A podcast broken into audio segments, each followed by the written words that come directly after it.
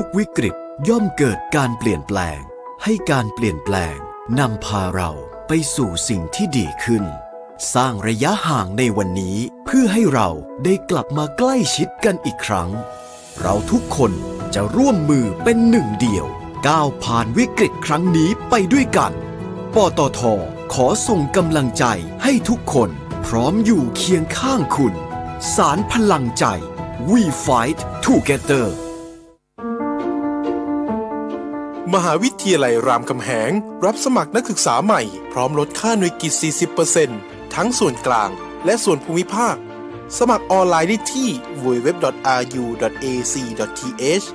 ตั้งแต่บัดนี้ถึง 2 สิงหาคม 2563 รายละเอียดโทร 02 310 8614 ถึง 24 เรียนราม ตอบโจทย์การเรียนรู้ในแบบคุณ ป้องทุกสมรรถนะในการขับขี่ หล่อลื่นเครื่องยนต์ทุกขณะ ด้วยคุณภาพที่คิดค้นและพัฒนาอย่างต่อเนื่อง เวนลอยลูพิแคนระดับโลกที่ผู้ใช้ยานยนต์วางใจ เวนลอย ลื่นเหลือล้น ทนเหลือหลาย สถานีวิทยุกรมการพลังงานทหาร พลังงานทหาร พลังการทำไทย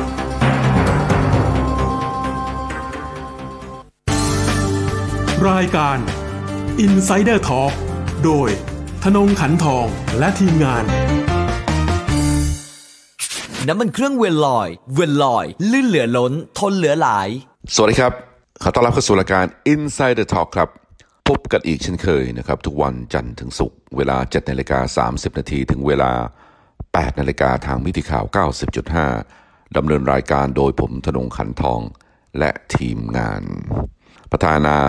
ธิบดีโดนัลด์ทรัมป์ตกในที่นั่งลำบากแล้วนะครับ โอกาสที่จะกลับมาเป็นประธานาธิบดีสมัยที่สองจะมีอุปสรรคมากนะครับ เรื่องแรกเราทราบกันดีนะครับ เรื่องการบริหารจัดการของการระบาดของโคโรนาไวรัสซึ่งขณะนี้ยังไม่สามารถที่จะทำให้มันนิ่งได้นะครับ บางรัฐยังคงมีปัญหาของการระบาดอยู่ อีกเรื่องหนึ่งนะครับที่สำคัญพอๆกันนะครับก็คือการที่นายจอร์โบลตันนะครับอดีตผู้อำนวยการสภาความมั่นคงนะครับของทรัมป์เอง ได้ออกมาเขียนหนังสือ แฉนะครับประธานาธิบดีโดนัลด์ทรัมป์นะครับว่าเป็นประธานาธิบดีที่พร้อมที่จะทำทุกอย่าง เพื่อที่จะขัดขวางระบบยุติธรรม และที่สำคัญนะครับทรัมป์เองได้ร้องขอให้ประธานาธิบดีสีจิ้นผิง ช่วยซื้อสินค้าเกษตรของสหรัฐหน่อย เนื่องจากว่าสินค้าเกษตรนะครับเป็นพื้นฐานนะครับของคะแนนความนิยมในตัวประธานาธิบดีโดนัลด์ทรัมป์ทำให้ทรัมป์จะมีโอกาสกลับมา เป็นประธานาธิบดีนะครับ หรือว่าชนะการเลือกตั้งอีกครั้งหนึ่งนะครับ เท่ากับว่านายจอร์โบลตันกำลังกล่าวหาว่า ทรัมป์เรียกร้องขอความช่วยเหลือจากจีน ให้เข้ามาแทรกแซงการเมืองภายใน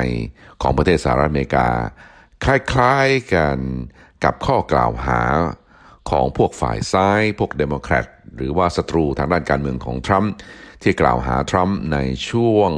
2-3 ปีแรกของการเป็นประธานาธิบดีของทรัมป์ว่าทรัมป์ได้รับความช่วยเหลือ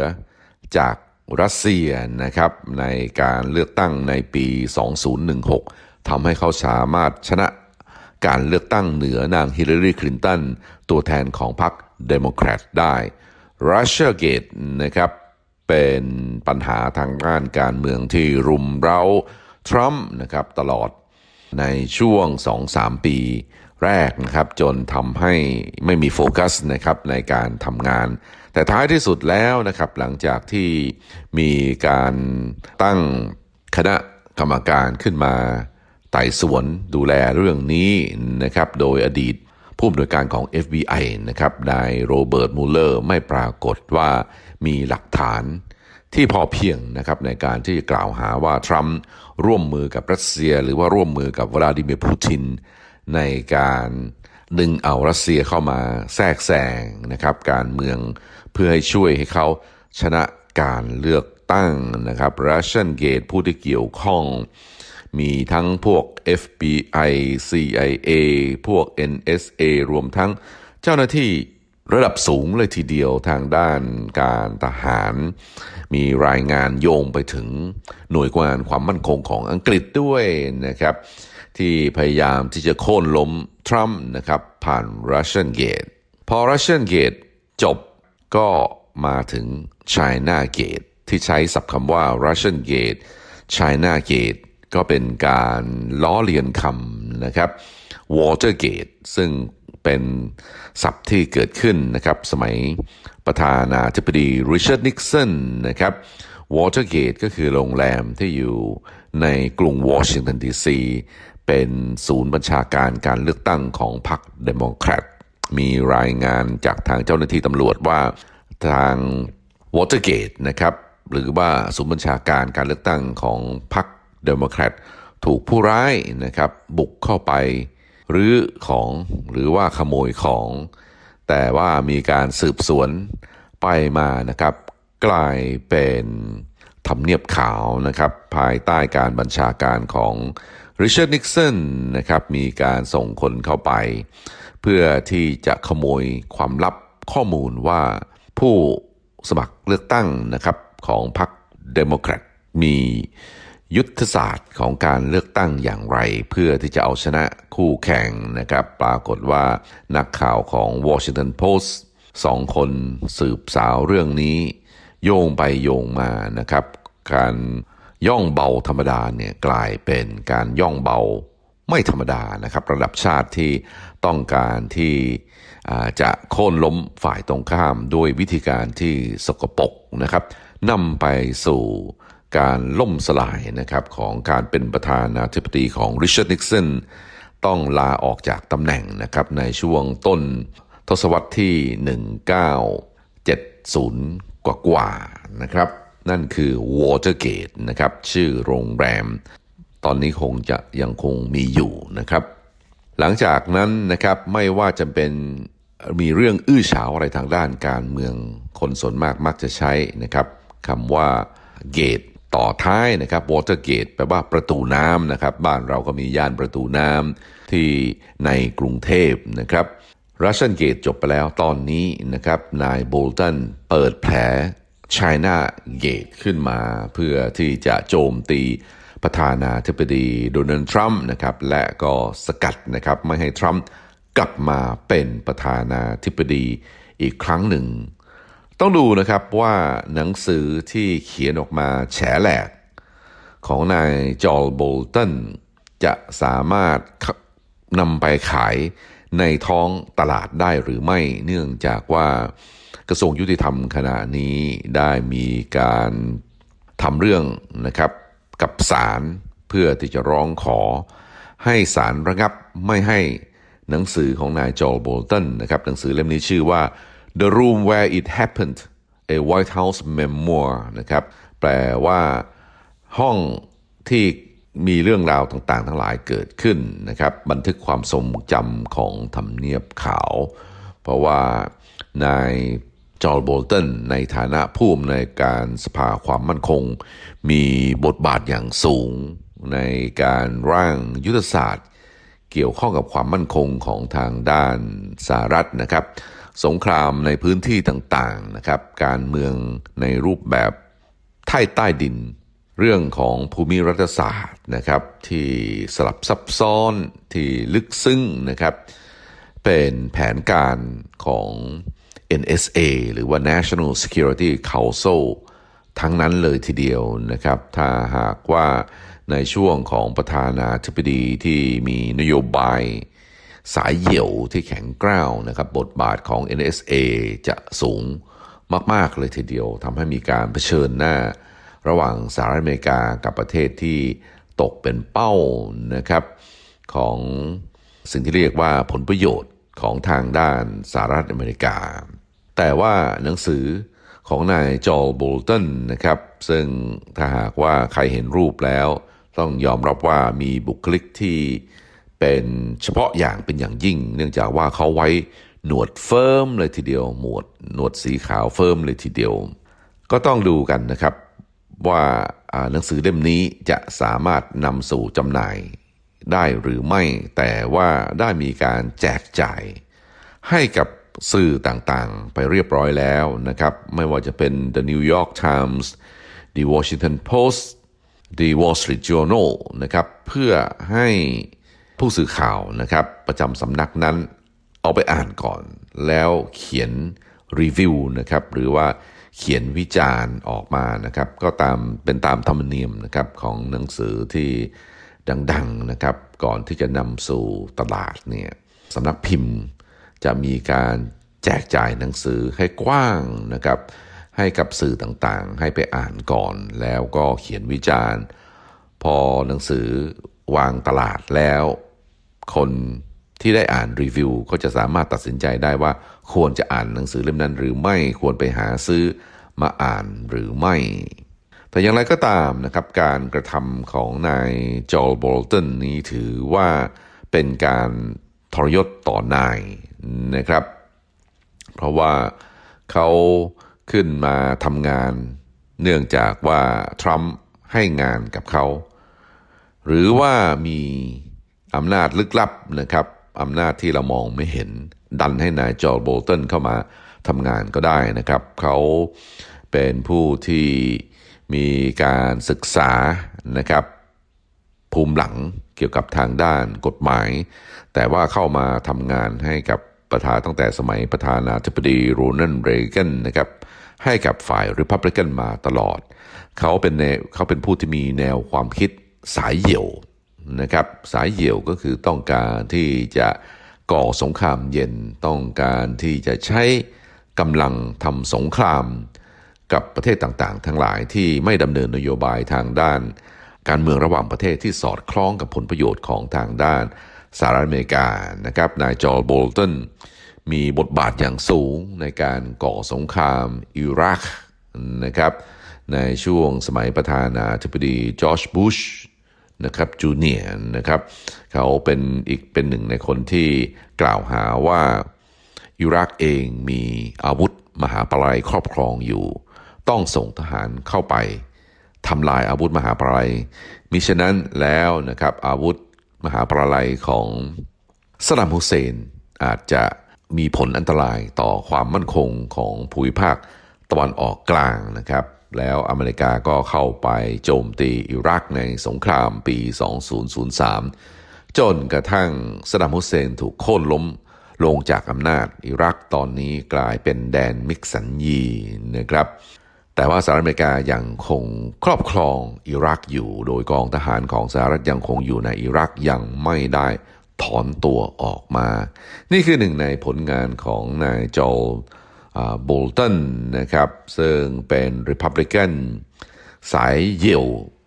สุดๆเลยทีเดียว ไม่ทราบเหมือนกันนะครับว่าเข้ามาทำงานกับโดนัลด์ทรัมป์ได้อย่างไร แต่เขาก็อยู่ในตำแหน่งนานมากพอนะครับ ที่หลังจากที่ถูกทรัมป์นะครับ ไล่ออกจากงาน ก็เก็บตัวนะครับ เพื่อที่จะเขียนหนังสือเพื่อที่จะแฉ ทรัมป์นะครับไม่ทราบเหมือนกันนะครับนี่คือธรรมเนียมของการเมืองอเมริกันหรือเปล่า หลังจากที่ได้เข้าไปทำงานใกล้ชิดกับระดับผู้นำแล้ว หลังจากนั้นออกมาเขียนหนังสือ เพื่อที่จะแฉพฤติกรรมของผู้นำหนังสือเล่มนี้นะครับ The Room Where It Happened a White House Memoir จะนำสู่ท้องตลาดนะครับในวันที่ 23 มิถุนายนนี้ ก็ต้องดูว่าจะวางจำหน่ายได้หรือไม่ เพราะว่าทรัมป์บอกว่ามีข้อความหลายอย่าง อยู่ในหนังสือเล่มนี้ที่ถือว่าเป็นข้อมูลลับสุดยอด เปิดเผยไม่ได้นะครับ เพราะว่าจะมีผลต่อความมั่นคงของประเทศนะครับ และกระทรวงยุติธรรมอย่างที่ได้เรียนฟังได้ทราบนะครับ ได้ยื่น คำร้องนะครับกับศาลให้บล็อกหนังสือเล่มนี้อยู่ก็ต้องดูกันนะครับ ว่าจะสามารถที่จะบล็อกเล่มนี้ได้หรือไม่นะครับ มาดูเนื้อหาย่อๆนะครับของหนังสือเล่มนี้อีกครั้งหนึ่งนะครับ ว่ามีข้อมูลอะไรที่ละเอียดอ่อนนะครับที่อ่อนไหวนะครับ นังสือเล่มนี้นะครับโดยจอร์บอลตันแฉว่านะครับในช่วงที่ประธานาธิบดีโดนัลด์ทรัมป์นะครับได้พบกับประธานาธิบดีสีจิ้นผิง เมื่อปีที่แล้วนะครับในช่วงเดือนมิถุนายน ทรัมป์เองได้ร้องขอให้ประธานาธิบดีสีจิ้นผิง ให้ช่วยเขาชนะการเลือกตั้งในปี 2020 ด้วยการซื้อสินค้าประเภท อาหารเพิ่มนะครับจากชาวนาอเมริกันนะครับทรัมป์เองนะครับจอห์นโบลตันเขียนว่านะครับได้หันเหนะครับการสนทนาไปอย่างเรื่องของการเลือกตั้งนะครับ โดยบอกว่าศักยภาพของเศรษฐกิจของจีนสามารถที่จะมีผลกระทบ ต่อแคมเปญการหาเสียงที่กำลังดำเนินอยู่ได้นะครับ โดยเขาบอกกับประธานาธิบดีสีชิ้นผิงนะครับว่าช่วยให้เขาชนะการเลือกตั้งหน่อยนะครับ โดยการซื้อสินค้าการเกษตรขึ้นนะครับ โดยทรัมป์เน้นย้ำนะครับความสำคัญของชาวนาอเมริกันนะครับในการเลือกตั้งนะครับ และการที่จีน ซื้อสินค้าอย่างถั่วเหลืองข้าวสาลีนะครับ จะมีผลกระทบต่อการเลือกตั้งในเดือนพฤศจิกายนในปี 2020 นะครับด้วยเหตุนี้เองเนี่ยเวลาเรากลับไปพิจารณาข้อตกลงการค้านะครับระหว่างสองประเทศ เฟสแรกจะเห็นว่าการที่จีน ซื้อสินค้าเกษตรจากทางด้าน สหรัฐอเมริกาจึงเป็นหนึ่งในเงื่อนไขที่สำคัญเลยทีเดียว ซึ่งจีนเองก็ยอมนะครับตกลงที่จะซื้อซื้อถั่วเหลืองนะครับเนื้อสัตว์นะครับเนื้อหมูนะครับรวมทั้งสินค้าประเภทอื่นๆอีกด้วยนะครับ แต่ว่าทางสหรัฐอเมริกาเองนะครับมีการดำเนินนโยบายที่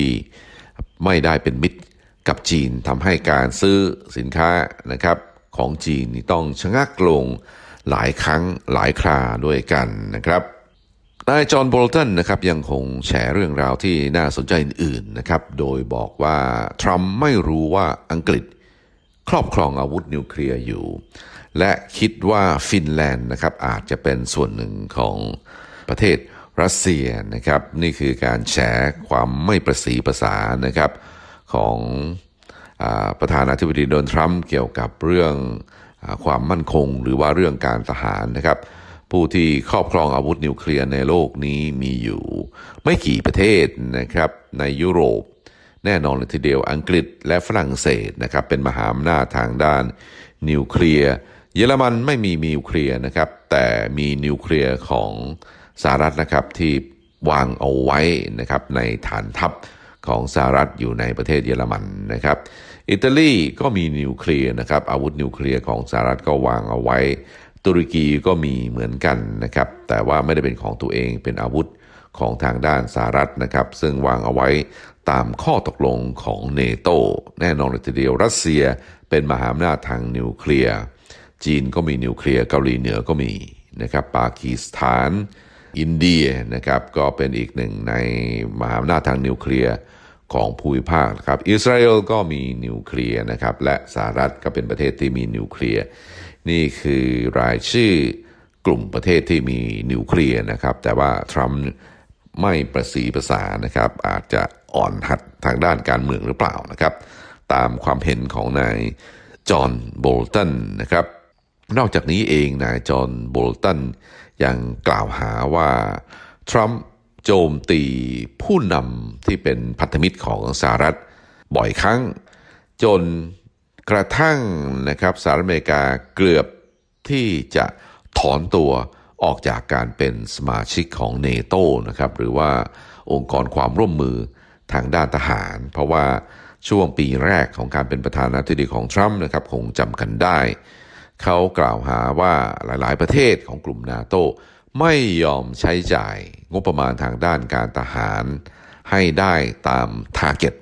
หรือว่าเป้าหมายที่วางเอาไว้นะครับ ประมาณ 2%ต่อ GDP หลายประเทศ เนื่องจากว่ามีแรงกดดันทางด้านงบประมาณทางด้านการคลัง ต้องใช้เงินไปทางด้านอื่น ไม่ต้องการที่จะใช้เงินทางด้านการทหารมากเกินไป เพราะอาจจะคิดว่า มีความช่วยเหลือจากทางด้านสหรัฐอเมริกา คอยดูแลอยู่แล้วจึงไม่จำเป็นที่จะต้องลงทุนด้านการทหารมากนะครับทรัมป์เองก็ทำตัวเองเป็นเซลแมนขายอาวุธนะครับ เรียกร้องให้กลุ่มประเทศนาโตซึ่งมีอยู่ประมาณ 28 ประเทศนะครับ แต่ว่าประมาณ 5-6 ประเทศเท่านั้นเอง ที่สามารถที่จะใช้จ่ายงบประมาณทางด้านการทหาร ถึงระดับ 2%ต่อ GDP ที่เหลือไม่ถึง ทรัมป์เรียกร้อง ให้กลุ่มประเทศที่ใช้จ่ายงบประมาณทางด้านการทหารไม่ถึงเป้า ให้หันมาซื้ออาวุธของทางด้านสหรัฐอเมริกานะครับ นี่คือสิ่งที่ทรัมป์พยายามที่จะทำถ้าหากว่าไม่ซื้ออาวุธทรัมป์ขู่นะครับว่าจะไม่ให้ความร่วมมือหรือว่าจะไม่ให้นะครับความช่วยเหลือทางด้านการทหารอีกต่อไป ความมั่นคงของประเทศใด ประเทศนั้นก็ต้องดูแลกันเอง ไม่ใช่ให้สหรัฐอเมริกานะครับ เข้าไปดูแลล่าสุดมานี้นะครับทรัมป์เตรียมนะครับที่จะถอนทหารอเมริกันออกจากฐานทัพที่ประเทศเยอรมนีนะครับจะถอนประมาณ 9,000 กว่านายนะครับ แต่ก็ยังคงเหลืออยู่ประมาณ 20,000 กว่านายนะครับในเยอรมนีซึ่งทางเยอรมันเองก็ต้องการนะครับลึกๆนะครับต้องการให้ ทางสหรัฐอเมริกาถอนทหารออกไปเยอรมนีเนื่องจากว่า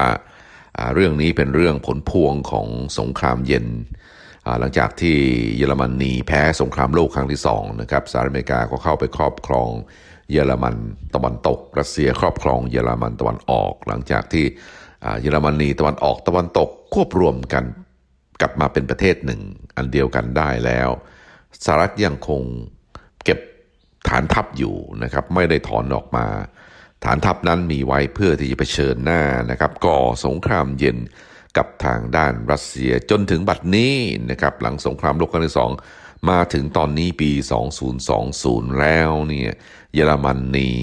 ก็ตื่นขึ้นมานะครับตั้งคำถามว่าทางผลประโยชน์ของเยอรมนนีก็คือการต้องไปเผชิญหน้า ทางสงครามเย็นกับรัสเซียหรือทั้งๆทที่รัสเซียเองเป็นพันธมิตรของทางด้านเยอรมนีรวมทั้งจีนอีกด้วยนะครับ จุดยืนนี้ของเยอรมนีสร้างความร้าวฉาน หรือว่าแรงกดดันนะครับให้กับนาโตอยู่ณเวลานี้นะครับ นอกจากนี้เองนายจอห์นโบลตันยังคงอ้างในหนังสือว่าทรัมป์ มีความสามารถที่อ่อนหัดมากในเรื่องนโยบายการต่างประเทศนะครับ ยกตัวอย่างเช่น เขาบอกว่าทหารอเมริกันนะครับควรที่จะเข้าไปรุกรานเวเนซุเอลานะครับ เนื่องจากว่าเวเนซุเอลาจริง ๆ แล้วเนี่ยเป็นส่วนหนึ่งของอประเทศสหรัฐอเมริกานะครับ นี่คือคำอ้างหน้าตาเฉยเลยทีเดียวนะครับ ของประธานาธิบดีโดนัลด์ทรัมป์นะครับในการที่ต้องการที่จะใช้กองกำลังทหารเข้าไปรุกราน หลังจากที่หนังสือมีการตีพิมพ์นะครับบทวิจารณ์หนังสือเล่มนี้ออกมา ทรัมป์ออกมาโจมตีนายจอห์นโบลตันนะครับเป็นชุดๆเลยทีเดียว โดยเขียน Twitter โจมตีนายจอห์นโบลตันว่า อยู่ที่ไหนก็พังถึงนั่นนะครับ โดยเฉพาะอย่างยิ่งทรัมป์บอกว่านายจอห์นโบลตันบอกว่าต้องการที่จะให้เกาหลีเหนือ เป็น Libya Model นะครับเป็น Libya Model ก็คือการที่กองกำลังของสหรัฐหรือเนโตเข้าไปรุกรานเพื่อที่จะปลดผู้นำเผด็จการมัวมากาดาฟีออกจากตำแหน่งนะครับ หลังจากที่นายจอร์โบลตันให้สัมภาษณ์สื่อประโยคนี้ออกไป ผู้นำเกาหลีเหนือคิมจองอึนนะครับ มีท่าทีที่แข็งกร้าวขึ้นมาเลยทีเดียว การเจรจาระหว่างทรัมป์กับเกาหลีเหนือ ผู้นำเกาหลีเหนือในเรื่องสงบศึก หรือว่าเรื่องการจำกัดอาวุธนิวเคลียร์ต้องล้มลงไปเลยทีเดียว หลังจากนั้นเองเกาหลีเหนือมีพฤติกรรมที่ก้าวร้าวมากยิ่งขึ้นนะครับ มีการทดสอบอาวุธขีปนาวุธนะครับอาวุธนิวเคลียร์เพิ่มมากยิ่งขึ้นทำให้ ต่อไม่ติดเลยทีเดียวนะครับ นี่คือความเสียหายที่นายจอห์นโบลตันได้นำสู่รัฐบาลทรัมป์นะครับ นี่คือสิ่งที่ทรัมป์พูดนอกจากนี้เอง นายจอห์นโบลตันยังมีท่าทีที่แข็งกร้าวกับทางด้านประเทศอิหร่านมาก ๆ นะครับ ต้องการให้สหรัฐอเมริกาบุกทำสงครามกับทางด้านประเทศอิหร่านนะครับ นี่คือผลงานของนายจอห์นโบลตันที่ต้องการที่จะให้เกิดสงครามเย็น รอบใหม่ระหว่างสหรัฐกับประเทศต่างๆ ทั้งหลายทั่วโลกนะครับที่ดำเนินมีการดำเนินนโยบายทางด้านการต่างประเทศที่ขัดกับผลประโยชน์ของสหรัฐ และหลังจากที่เขาถูกทรัมป์ให้ออกจากตำแหน่งนะครับ ในช่วงปีที่แล้ว เขาก็เก็บตัวเขียนหนังสือเพื่อจะแว้งมากัดกับทรัมป์นะครับ ทรัมป์เองนะครับหลังจากที่มีเรื่องนี้อื้อฉาวรีบเซ็นนะครับร่างกฎหมายป้องกันนะครับสิทธิมนุษยชนของอุยกูนะครับเพื่อจะแก้ลำนะครับโดยกฎหมายนี้จะแซงชั่นเจ้าหน้าที่จีนหรือว่าทุกฝ่ายนะครับที่มีส่วนเกี่ยวข้องกับการละเมิดสิทธิมนุษยชนของชนกลุ่มน้อย อุยกูนะครับมุสลิมนะครับที่อยู่ทางตอนตกสุดของ